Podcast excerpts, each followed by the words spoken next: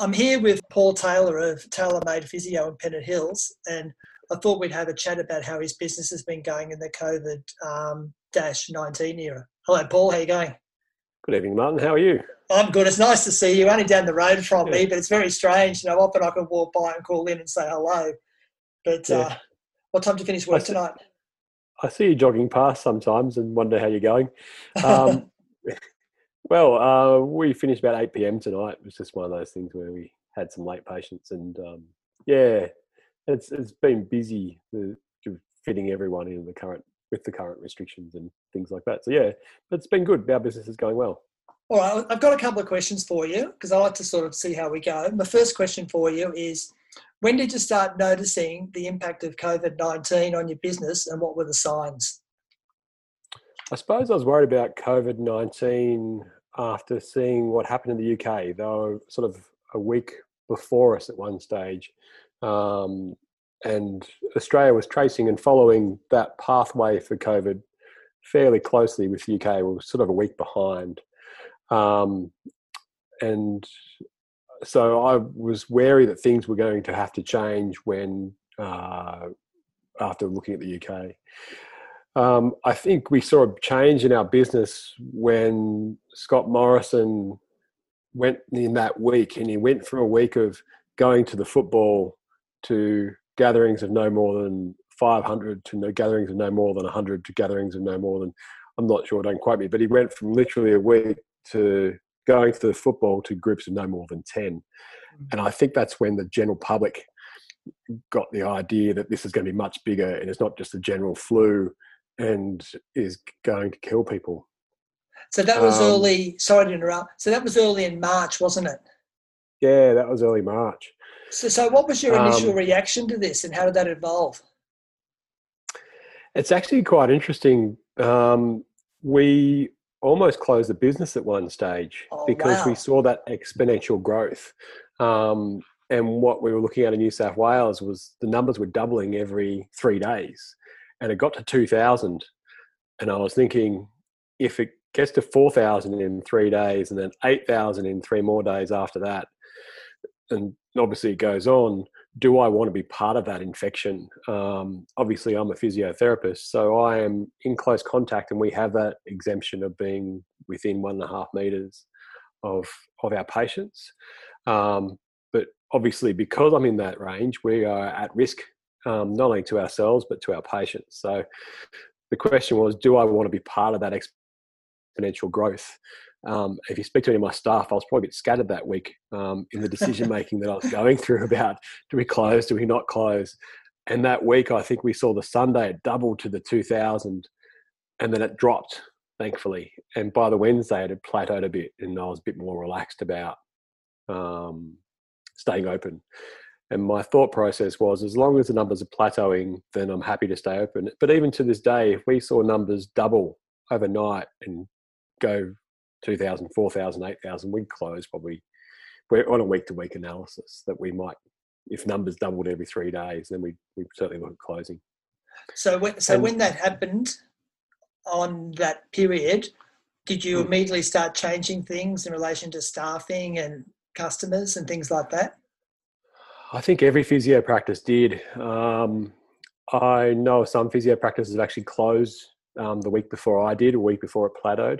I'm not sure if they've reopened. Um, uh, so, and what we did was we increased our infection control measures.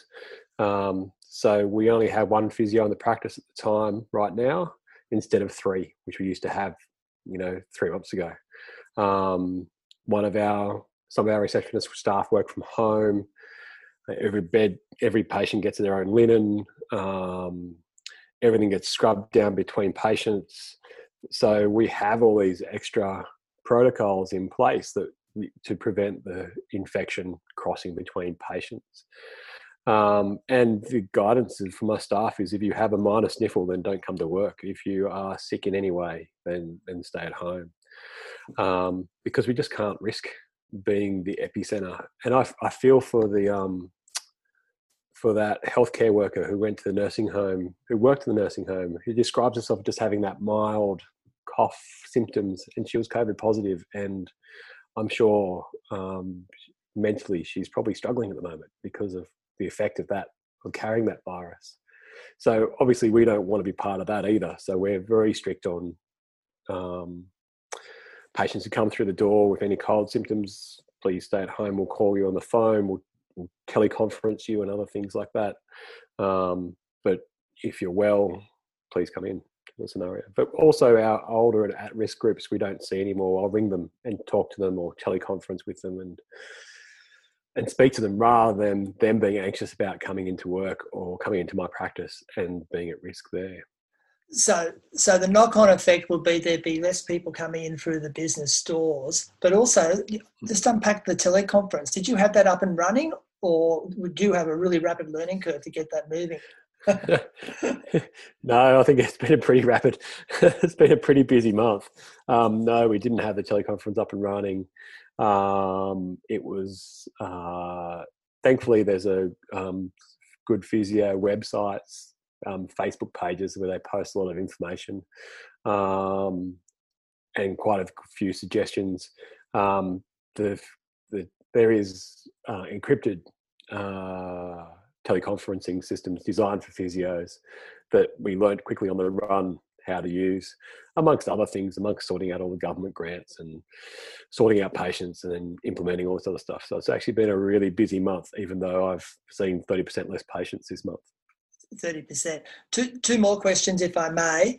Um, sure. Have you managed to keep all your staff? And, and if so, how did you actually manage to do that? Um, yeah, we've yes, we have managed to keep all our staff. Actually, um, uh, we've tried to maintain hours even as much best we can.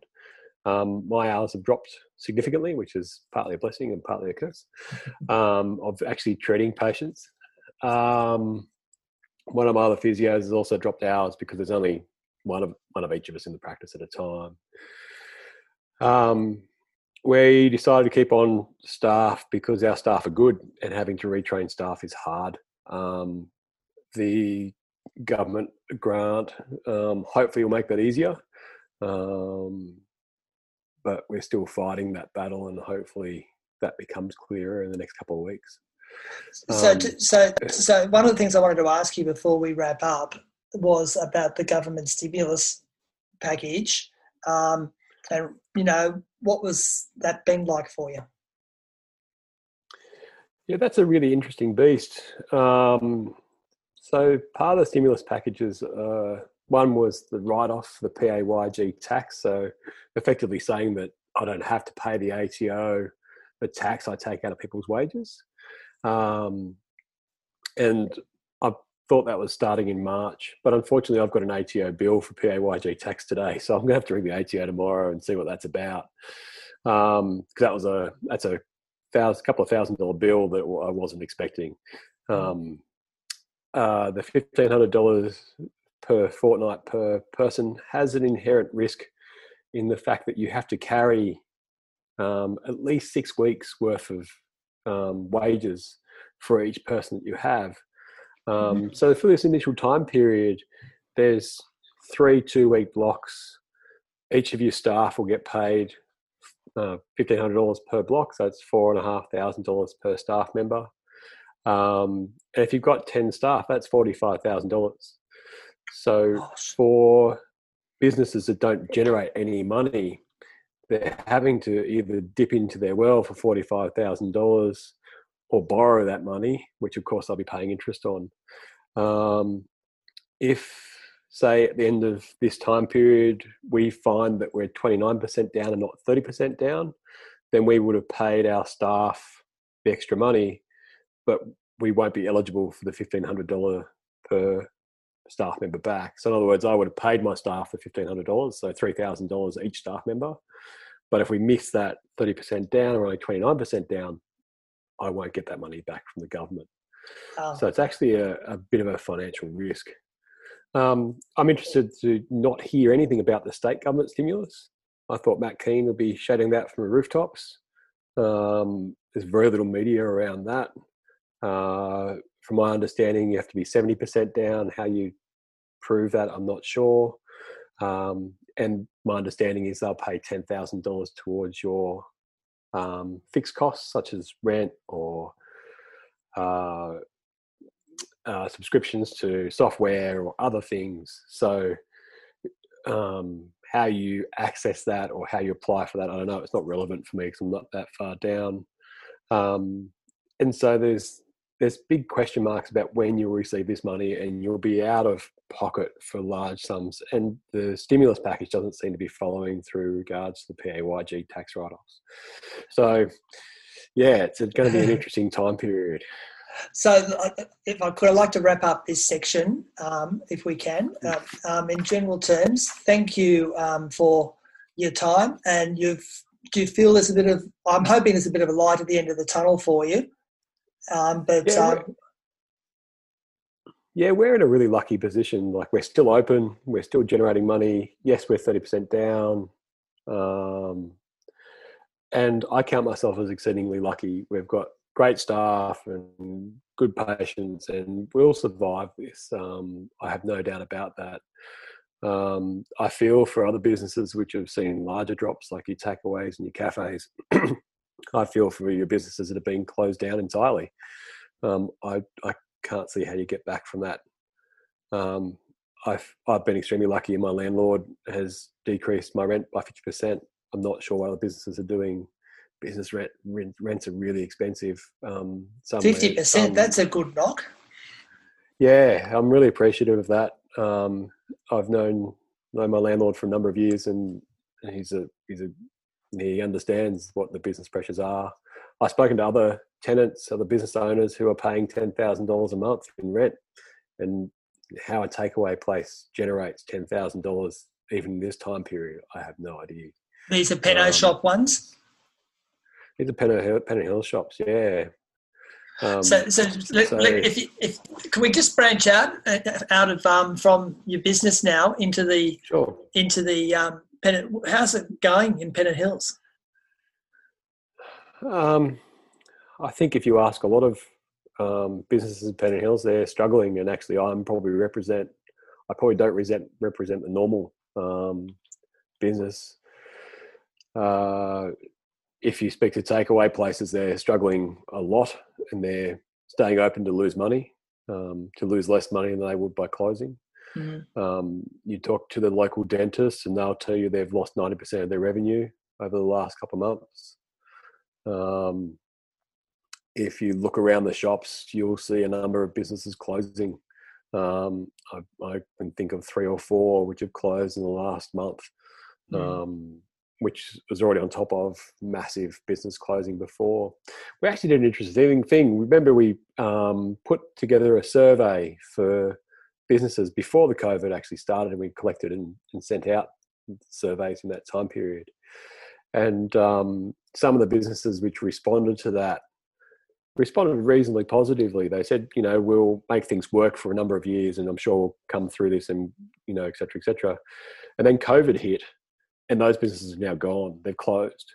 Um, so I don't think many businesses um, certain businesses there's nothing they could do they would fail in this in this climate no matter how well they were structured or what they did.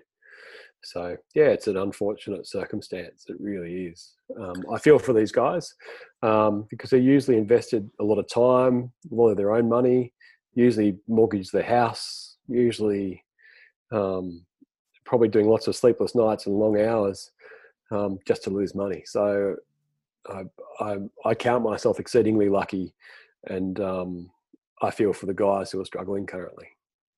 I can, I can hear that in your voice too. You've always been compassionate. You wouldn't be in the healthcare field if you were, didn't want to look after people. but, but even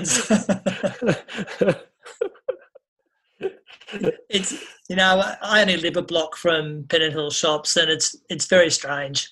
It's very strange to wander through and see crosses on the ground and and and even just people getting their coffee. There's sort of like I tend to go after my runs or something. And there's a bit of a silence there as you walk mm. through. You know, it's very yeah. very strange. What's it like during the day? Do you get out of it for lunch or anything, or? Um, it's probably quiet. It's almost eerie.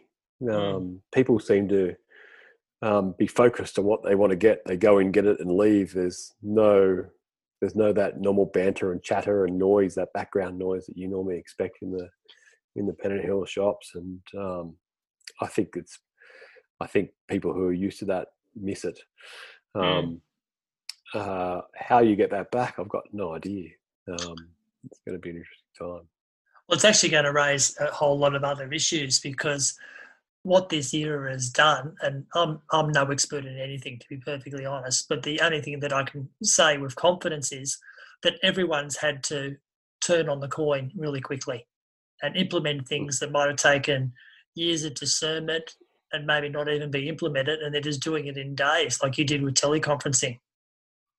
Yeah, and again, I, I mean, we we battle with government, we battle government grants, which are all really appreciated. I have to say that the the, the thought process behind those, um, and teleconferencing. But I can't think of what it'd be like if you're deciding which staff members to keep and which staff members to to let go, and um, you know, your best staff member saying to you, "Well, I can't live on 20 hours a week. You'll have to, I'll have to go and look for something else," or you know, even just closing with, with people who've been with you for 10, 15 years and shrugging your shoulders and saying, look, I, I've got to look after my family first. And, and to, in order to achieve that, I can't, I can't pay your wages this month.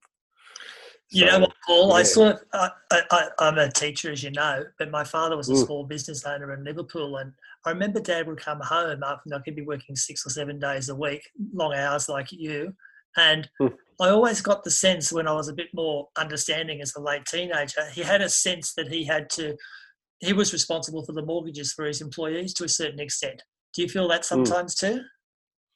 Yeah, very much so.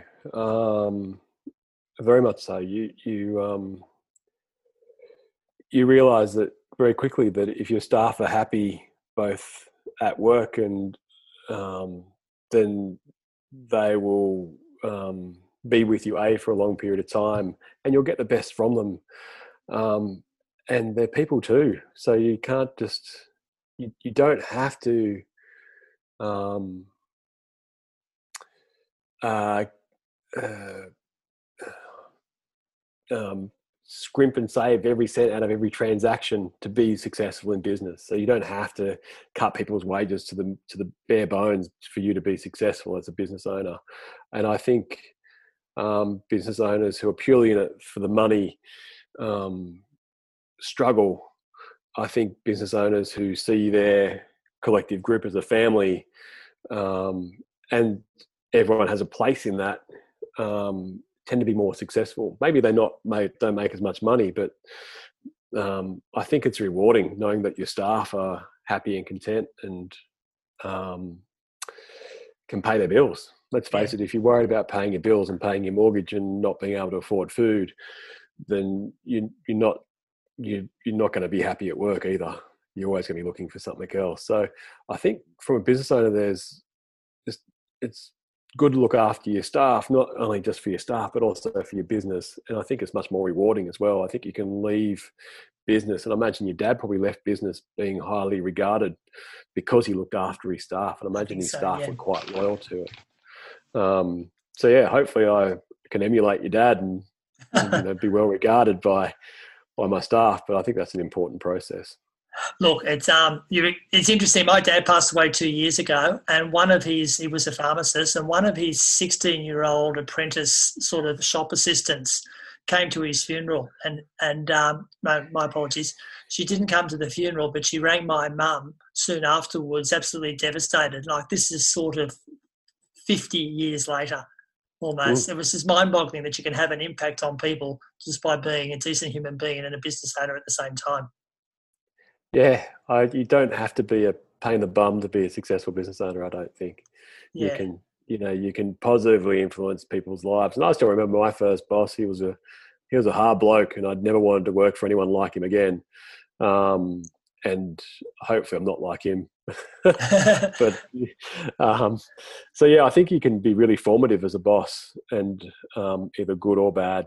And um, yeah, so anyway, And, and well, it's also it's it's also the patience side. Because I remember I met you. I remember you, we were talking. I had one physio session with you probably about ten years ago, and I was training for uh, Ironman races. And you've got an Ironman story as well because you never made it to the start line because of an injury down in Canberra. You can talk about that if yeah. you want to. But then I remember you said, I remember you said to me, "Listen, I can't sort of sort work this out with you. Let's go for a run." So you actually met me at seven thirty after the, the business had sort of closed for the night, and we went for a run around Pennant Hills, which is basically you said, "Well, you need to I need you to run on some hills and some flats and some downhills. And that's become my cornerstone 6K run around Pennant Hills because that run we did that night, I've been doing ever since. It's my, my standard 6K run. oh, goodness. We've got a bit more high tech than that. We've got a treadmill. oh, yeah, well, we, we sort of did that. But we probably were talking and you just wanted to go for a bit of exercise and I wanted to sort of deal with the problem I had. So, yeah. Um, yeah, uh, I think in a world where we're increasingly bombarded with um, advertising and things like that, I think um, a human connection makes a nice point of difference between you and every other business. And um, there's quite a few businesses that do that well. Um, yeah, so it's nice to know that you remember that 10 years on. It must have been some physio session. yeah, yeah we've got a bit more high tech than that. oh no, no, you had the high tech stuff on the other side, but it was just it was a good run too. I enjoyed it. You you put me under the pump because you're younger than me. I thought, oh, geez, I'm losing form here. I don't know if you run that fast since yourself. I've taken on the bike a bit more. oh yeah. Well, you want to share your Ironman story because that was a classic. Because you wanted to do an Iron Ironman and you couldn't do it. Yeah, um, we that was back in the day when you had to qualify for the Ironman, and you had to do a half Ironman within a certain time period. And I'm sure you remember the time. And the and the um, the Ironman half Ironman was in Forster at the time, and um, I went up to Forster and we we'd done all the done all the training. Went up to Forster and I um, did a qualifying time, but I finished horribly. Like I was cramping, and I was it was pretty clear that that was my limit at that time.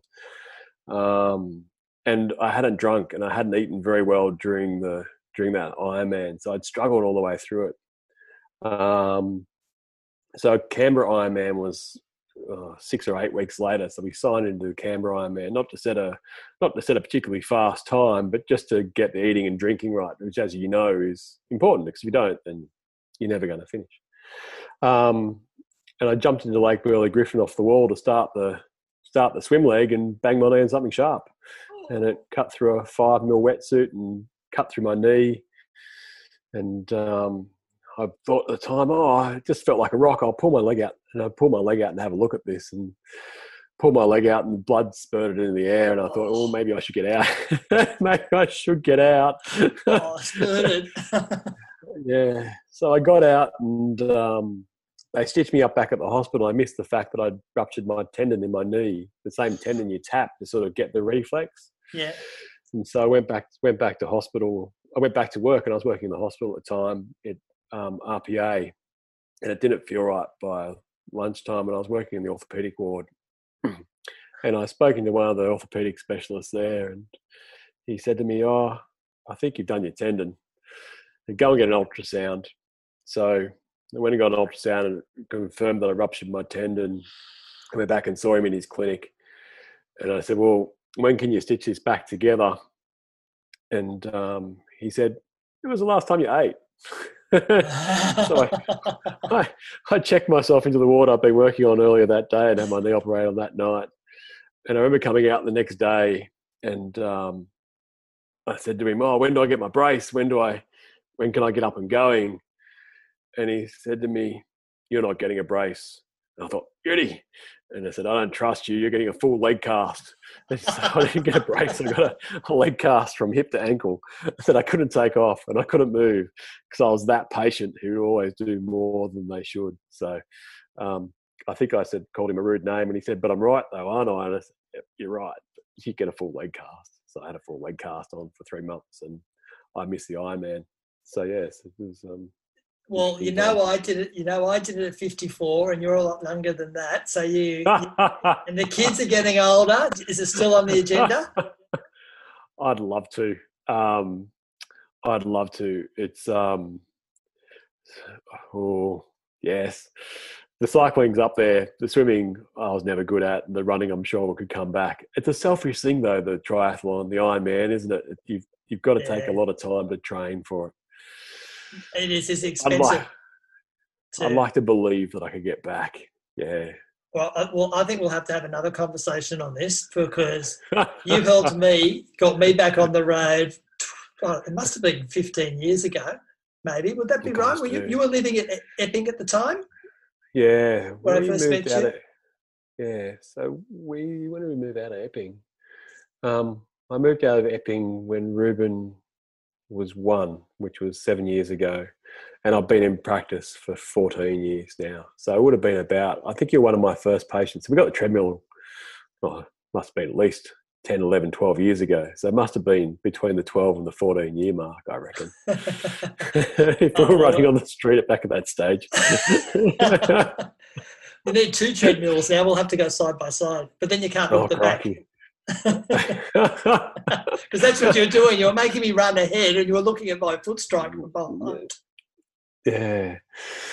Yeah, well, oh, we just set up cameras nowadays, and I dare say my style is going to be worse than yours currently. no, let me assure you, there's a golden rule to running, except slowing down and walk. that way you'll still be there later on. But you're the expert, not me. oh, geez, I don't know if I could prescribe to that if I was 20. nah, nah. There's this thing in you when you're in your 20s, you can run really fast and hard, and you get to your 30s and 40s and 50s, and there's this other thing called muscle memory. And hmm. occasionally the competitive urges come out, and you go for it, and you can't walk for a week afterwards. I think we've all been there, haven't we? yeah.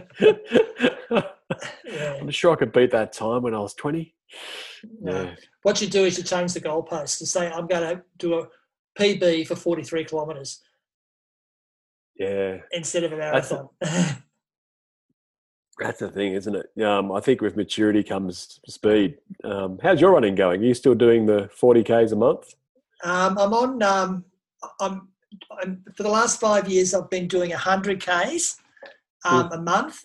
Um, and then two years ago, I had the okay. most, including the walking, uh, up to um, about 1700 for the year. I've got a log hmm. for it, and I've got to.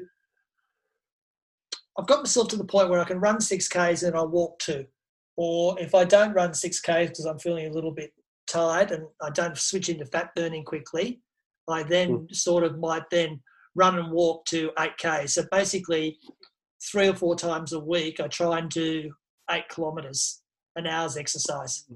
And then I do my, as you know, my runs around Sydney. So my last big run was I ran from Manly to Watson's Bay. It was 45 kilometres and it took me eight hours and 50 minutes. It was a very hot day in February. Yeah. When's the next big one? Where's the next? I haven't one? got to the Shire yet. So I've got to go to Cronulla. And Cronulla from here is exactly 42 kilometres. But it's through the middle of Sydney. So it's lots of mm. streets you got to watch, you know, and you get a bit tired at the end. But that's another story. We'll worry about that later. Now, now would be a perfect time, wouldn't it, with lack of traffic through Sydney and. It would be, but I think when you run for you know forty odd k's like that, I, am very conscious of the fact that I don't want to affect my immune system because the, the hospitals are struggling enough as it is. So I'm actually mm. doing less, if that makes sense, to make sure that I'm keeping my health. Mm. Are you finding that in the practice that there are less and less sort of sport related injuries? Oh, stacks. We're um we're missing all our contact sports injuries. So winter's yeah. contact sports. So it's all rugby and soccer and netball is supposed to be semi-contact, I think. But um, but yeah, we we it's our busiest time usually our sports, our contact sports injuries. Well, so they've all been cancelled. Well, i am finding there's a lot of other injuries where people are at home and they're doing things like they never did before, like push-ups and sit-ups, or using a rowing machine, and then all of a sudden they've popped a cartilage in their rib, and or something like that. Actually, our biggest injury so far um, in the last month has actually been posture related. So people working from home, yeah. not working in a good desk and position. So I'm seeing lots of upper backs and necks um, just from poor posture sitting at home. Yeah. Um, you know, the old dining room table with a cup of, um, with a laptop on your lap or something like that is is it's been a, um, the probably the biggest um, mm. patient number come through recently. Yeah. So yeah, it's been busy. Um, yeah, so uh, the home gym exercises. There's always an interesting array of exercises on the internet that you can prescribe. I feel like sponsoring some of them and saying after you finish this exercise, please come and see us at Tailor Made Physio for, for, for, for, your treatment of your back or your neck or your knee or or whatever they're prescribed. Yeah. um, yeah. So, but yeah, oh, so uh, we're missing that. Yeah. Well, Zoom's only meant to be going for 40 minutes, and I think in a minute we might cut off. So, right. wow, you've got some editing to do. I might keep it all here. Just go bang 40 minutes on the Pennant Hills District website and see what happens. I think, I think we. Please comments. Who are these two um, two blokes? oh, that's all right we'll see what happens. Anyway, we've got nice backgrounds. It might work. We'll see what happens there.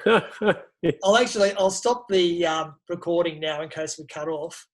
Yeah. But then um, okay, I'll stop recording.